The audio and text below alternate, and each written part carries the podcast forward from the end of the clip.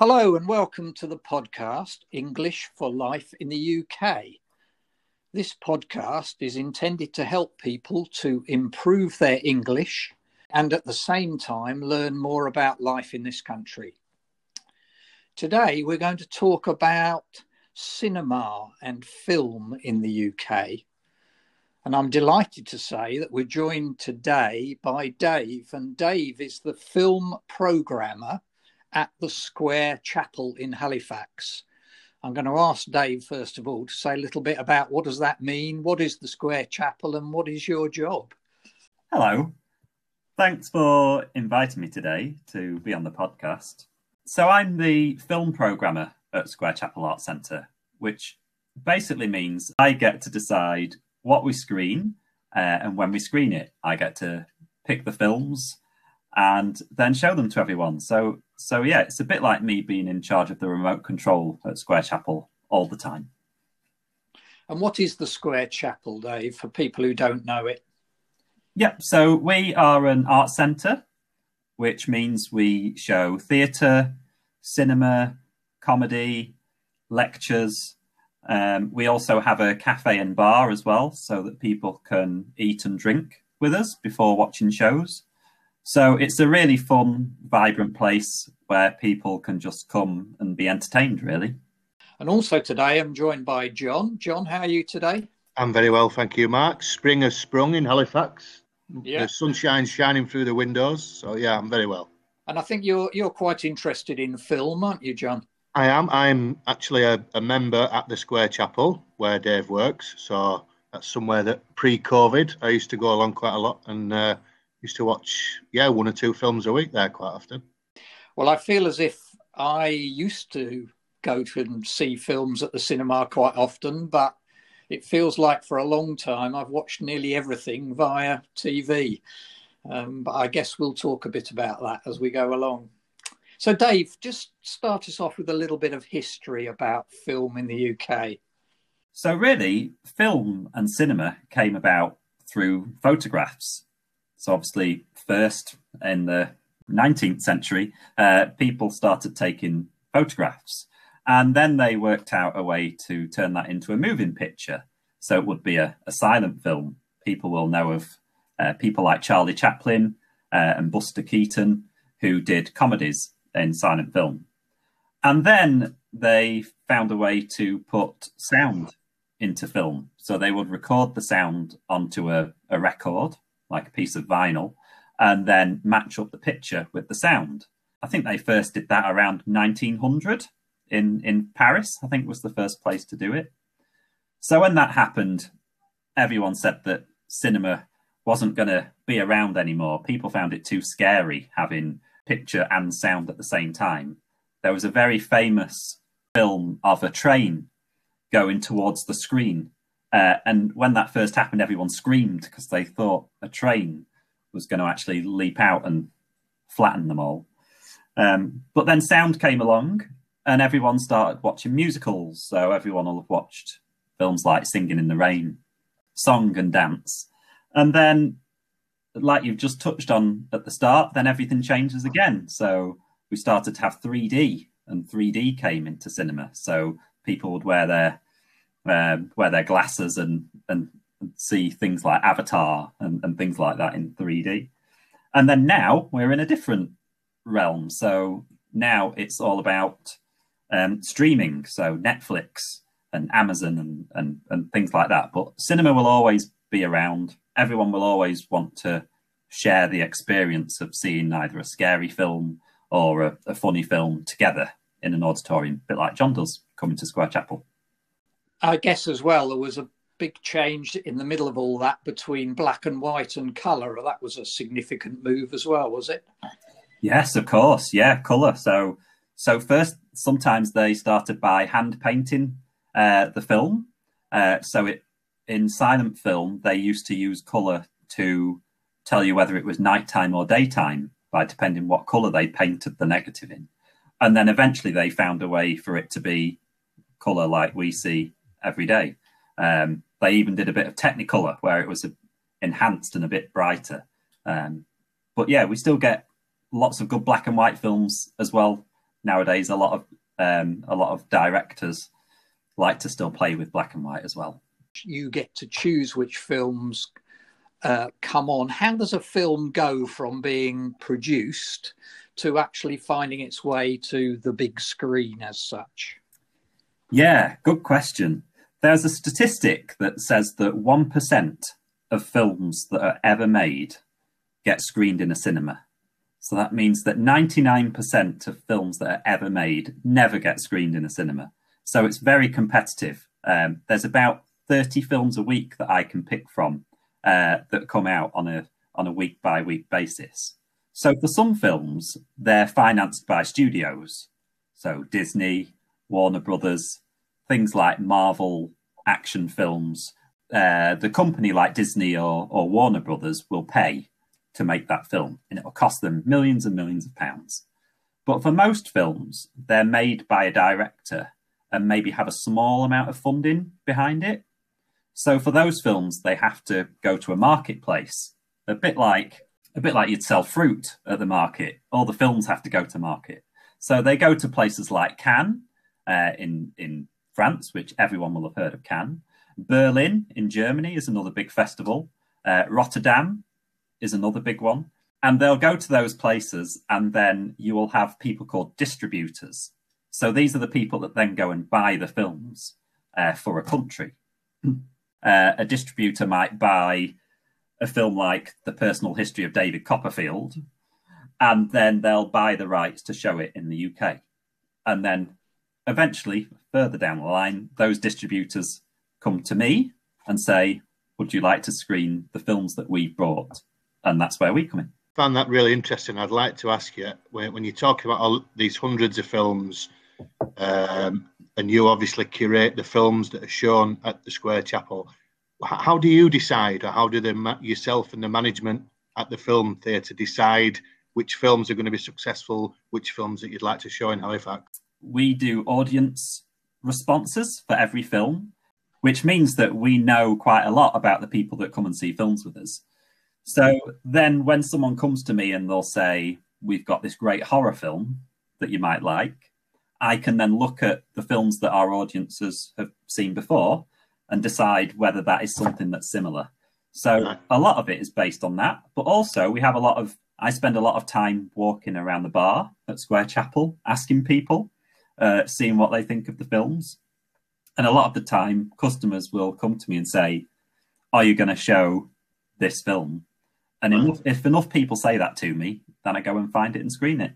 And would I be right in thinking that to some extent you would be not necessarily going for what would be called the big blockbuster films, the ones that you know are going to get large audiences anyway, and the th- but you might go for ones that are slightly less well known. Or is there is there an element in which you're deliberately trying to diversify the the range of films that are available to people? Yeah, absolutely. Um, we have two types of cinema in the UK. We have the multiplex, which are places like Vue and Cineworld. Uh, lots of people might have been to Vue in Halifax, and they show the big crashy bangy films.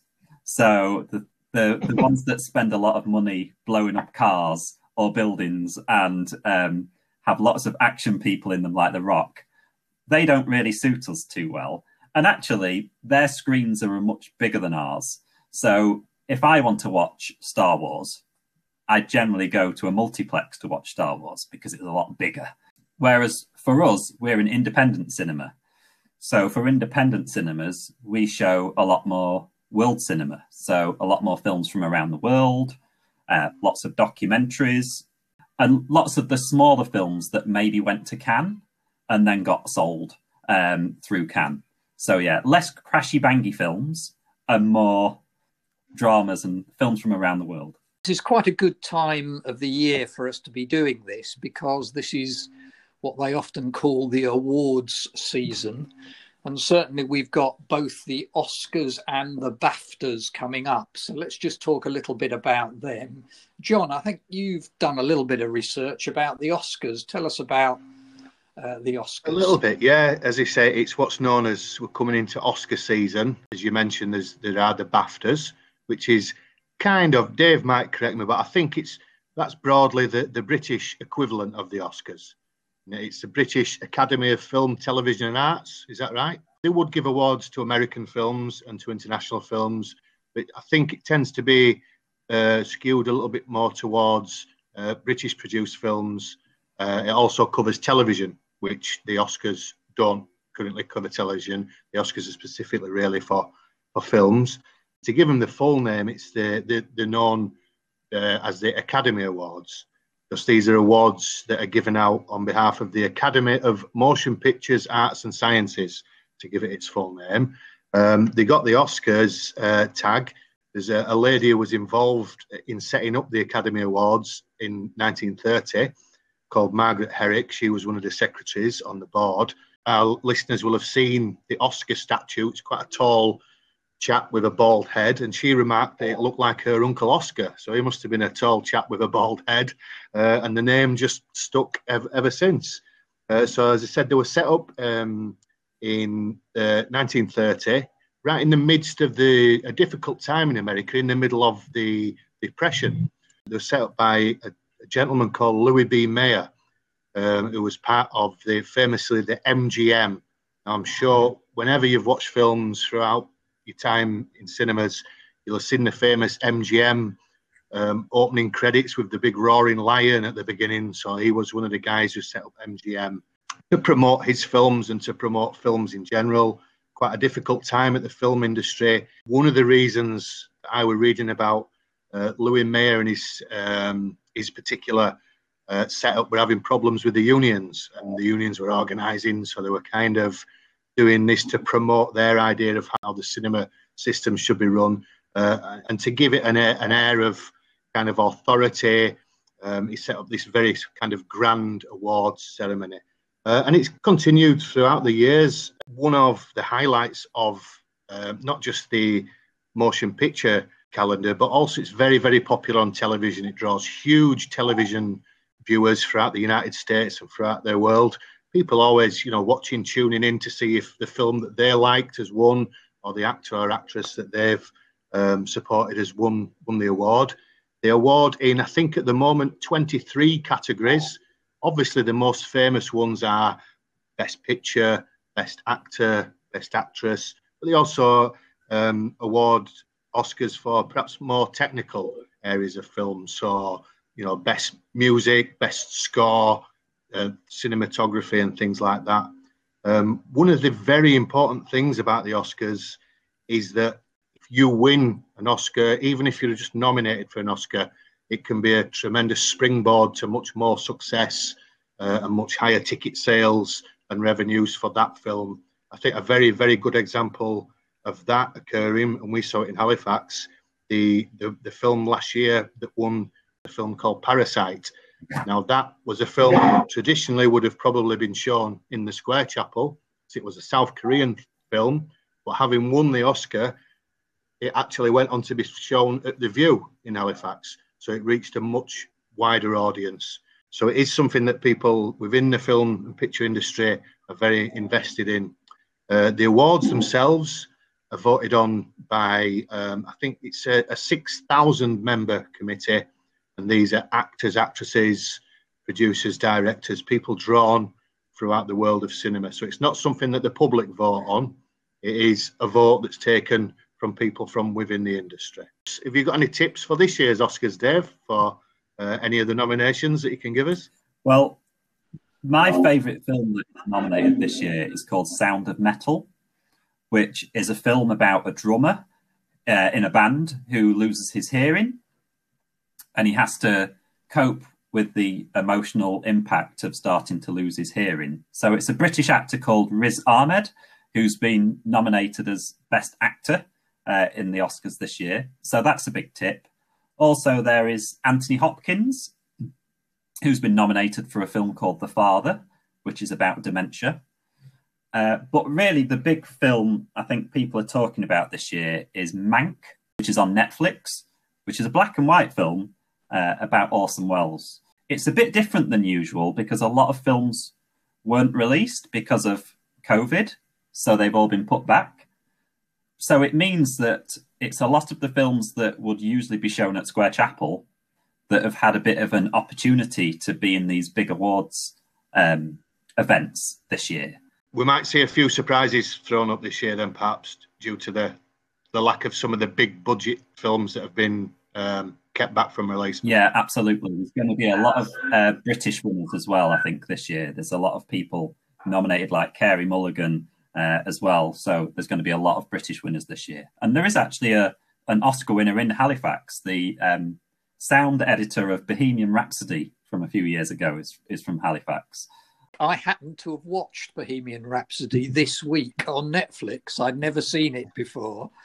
Um, I, I, thought it was okay, not not brilliant, but okay.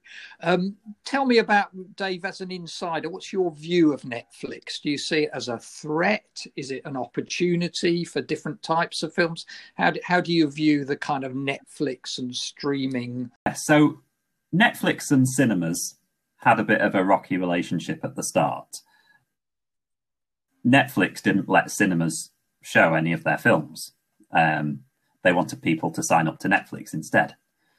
But now Netflix has started letting cinemas show films. So at Square Chapel, we showed The Irishman uh, when that came out, and we had loads of people come and watch that. So although it was on Netflix, we screened it at the cinema as well, and loads of people came and watched it. So I think streaming services like Netflix and Amazon are really good for cinema. I think it will it will really help us in the long run to make people more passionate about films. Um, so we thought we'd talk a little bit about different film genres. So we use that word to mean films of a particular style or type. Um, we thought it would be good for people learning English just to get a, a, a, some vocabulary around that. Um, you'll be probably be familiar with quite a lot of it. But Dave, tell us what would you say are the main genres, main categories that we might use when we're describing films? Yeah, so the main genre we have at Square Chapel is drama. So drama will be something that is uh, about history or about relationships. Um, so if you think of films like Darkest Hour, which was about Winston Churchill in the Second World War, um, they always do really well with us at Square Chapel. So drama is very much the main one. You also have horror. So horror is anything that is really scary, that gets you on the edge of your seat. Um, there was a great film that came out last year called Host, which was completely filmed on Zoom, which was about a Zoom meeting that went wrong, a séance that um, where lots of ghosts came out. You've then got children's film, so, or sometimes they call it family film because you take your family to it. Otherwise, it's known as children's film. So, something for everyone. If you think of a film like Toy Story, um, that's obviously a film that has lasted years and years. There's then documentary, which is um, not a fiction film, it's non fiction. So, it's about following real people, watching real events. There was a great film called Free Solo about a man that climbed up El Capitan uh, without any ropes. There's then got comedy. Comedy is something that makes you laugh. Uh, my favourite comedy is Zoolander. And the last one I wanted to mention was musicals. So they're your big song and dance films. Uh, a big recent one was La La Land. Great fun. A musical puts a smile on everyone's faces. So lots of different genres of film. Where would you put the sort of superhero films that seem to be the big thing at the moment? Yeah, I forgot action films. That's because we don't screen any at Square Chapel, so I always forget about them. um, but yeah, action films are very much your crashy bangy comic book, big action films where lots of stuff happens. The Rock is always in an action film, um, so anything that The Rock is in is an action film. Perhaps finish by saying a little bit about the importance of cinema in the British economy, because actually lots of those films are actually made in this country, aren't they? And that we have quite an expertise, as I understand it, in some of the sort of modern techniques that are used in film. Yeah, so lots of big studios around the country. Um, we're very fortunate in Yorkshire because we have Screen Yorkshire and they invest a lot of money in making films in Yorkshire. So Yorkshire is a great place to live if you want to work in the film industry. There's also some big places in London and Cardiff now as well. I think it's the biggest studio complex in the world, I think, in Cardiff. Um, so huge to the UK economy, both in making films, but then the money that people spend going to the cinema too. It's tens of millions of pounds a week, hundreds of millions of pounds a year. Um, so yeah, really important. And some of the biggest series of films that there have been in the last few years have been made in this country. The Harry Potter films being perhaps one of the most famous ones of those, and uh, which must have brought huge amounts of money in various different ways into into this country.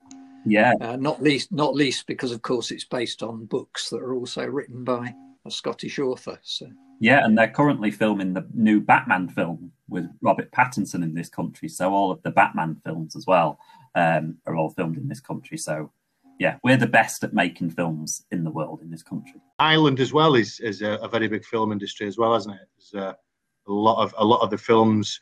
I think where they want to perhaps recreate um, a medieval non-urban landscape, they'll go to Ireland where there's a lot of countryside. Like with things like Game of Thrones, filmed in in it's Ireland. in it's in Antrim, Northern Ireland. Northern Ireland, yeah, yeah, true. I forgot about that one. Yeah. Yeah. Well, we've we've talked quite a lot about cinema in this country and to some extent in America because of the Oscars, but of course, cinema is worldwide. What would you say about the current state of world cinema, Dave? I think we're in a really great place at the moment because of John mentioned Parasite winning Best Picture at the Oscars last year. Um, Bong Joon Ho, who was the South Korean director of that film, said that when people can uh, get over the the two centimeter high obstacle that is subtitles, that a whole new world will uh, will come to them, and it's so true. Uh, there's a film this year nominated for the Oscars called Minari, which again is about a South Korean family that come to uh, go to America um, to be farmers as part of the American dream and there's lots of films uh, that we've had at Square Chapel before. We show we showed a lot of um, Pakistani films for the community in Halifax, and we were working on some Iranian films for the community in Halifax as well, which we're definitely still going to do when we reopen again. So it's really important that we show film from all over the world so that people can see what life is like around the world really. America and the UK make most of the films because they have lots of money to do it. But a lot of the best films come from everywhere else. Let's say a little bit about the future of the Square Chapel because this must have been a, a challenging time, I would imagine, during uh, during COVID. And um, when do you hope to reopen, and, and what are the immediate plans? Yeah, so we're really looking forward to reopening again. It has been a very rocky time over the last year, but we're looking forward to getting going again. Cinemas are allowed to reopen again from the 17th of May if everything goes as planned. So we are hoping to open um, in the next few months, hopefully. We're really ready to get started again. So this summer we'll definitely be open again for lots of films, films and fun at Square Chapel. That's brilliant. Thanks very much, Dave.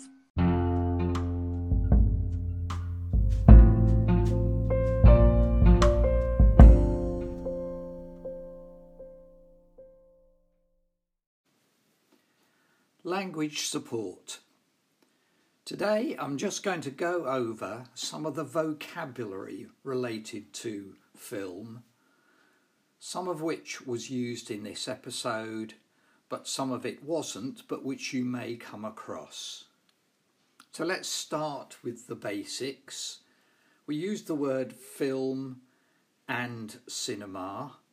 The other word that's often used is movies.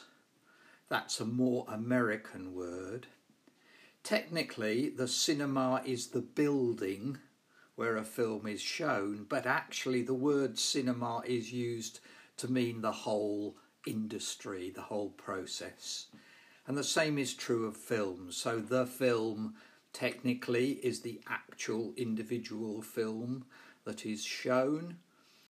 But also, we can use film to mean the industry as a whole. So, cinema and film and movies are all can be used to describe the whole of this area of work, this whole industry, this whole art form.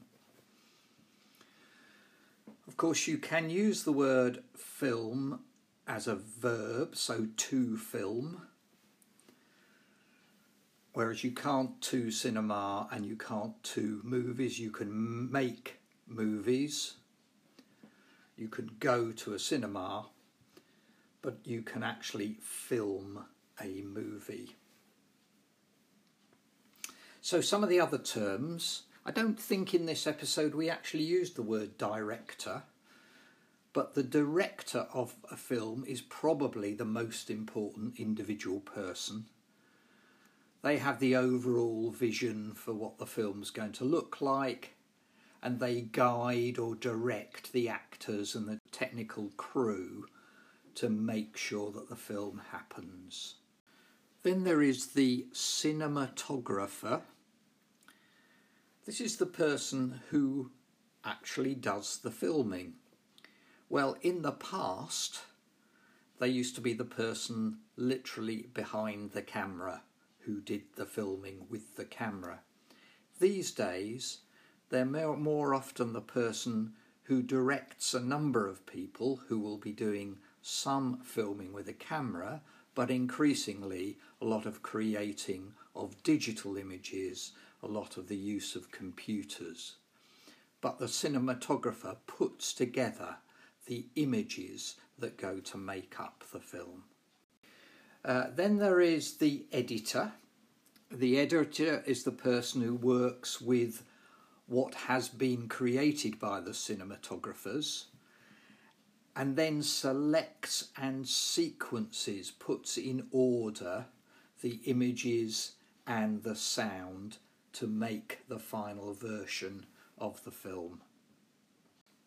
And then there is the screenplay, which is the written version of the film. Uh, it includes the words that the actors will say, but it also will include directions of various kinds and descriptions of the scenes in some cases.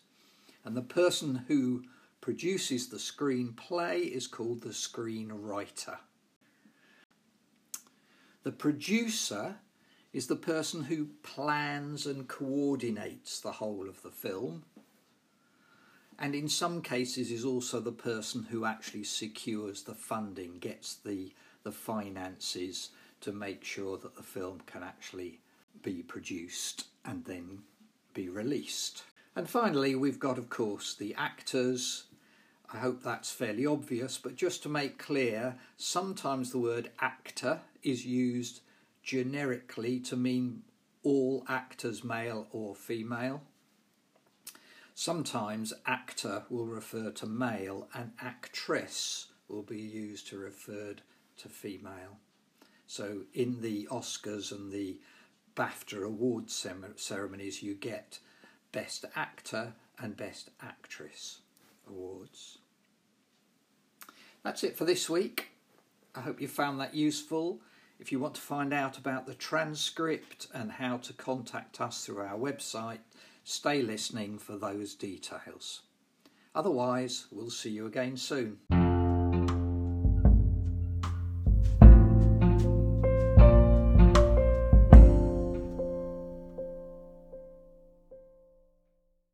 You can find the transcript, that's the written version of this episode, on our website www.st augustinecentrehalifax.org.uk and that's where you can also find links to all the other episodes and the transcripts so you can listen and read along at the same time. That's also where you can find out how to donate to help our work. We are a charity supporting particularly refugees, asylum seekers, and migrants, but also all those in need in our local area. And uh, we would welcome your support if you felt able to give it. If you follow on the website the links to get involved and donate. We also have an email address that's English for Life in the UK at gmail.com. And we would love to hear from you, your thoughts on our podcast and ideas for the future. We also have a Twitter account at ESOL Saint, and there is additional material on that site. I will spell out all those addresses. So the website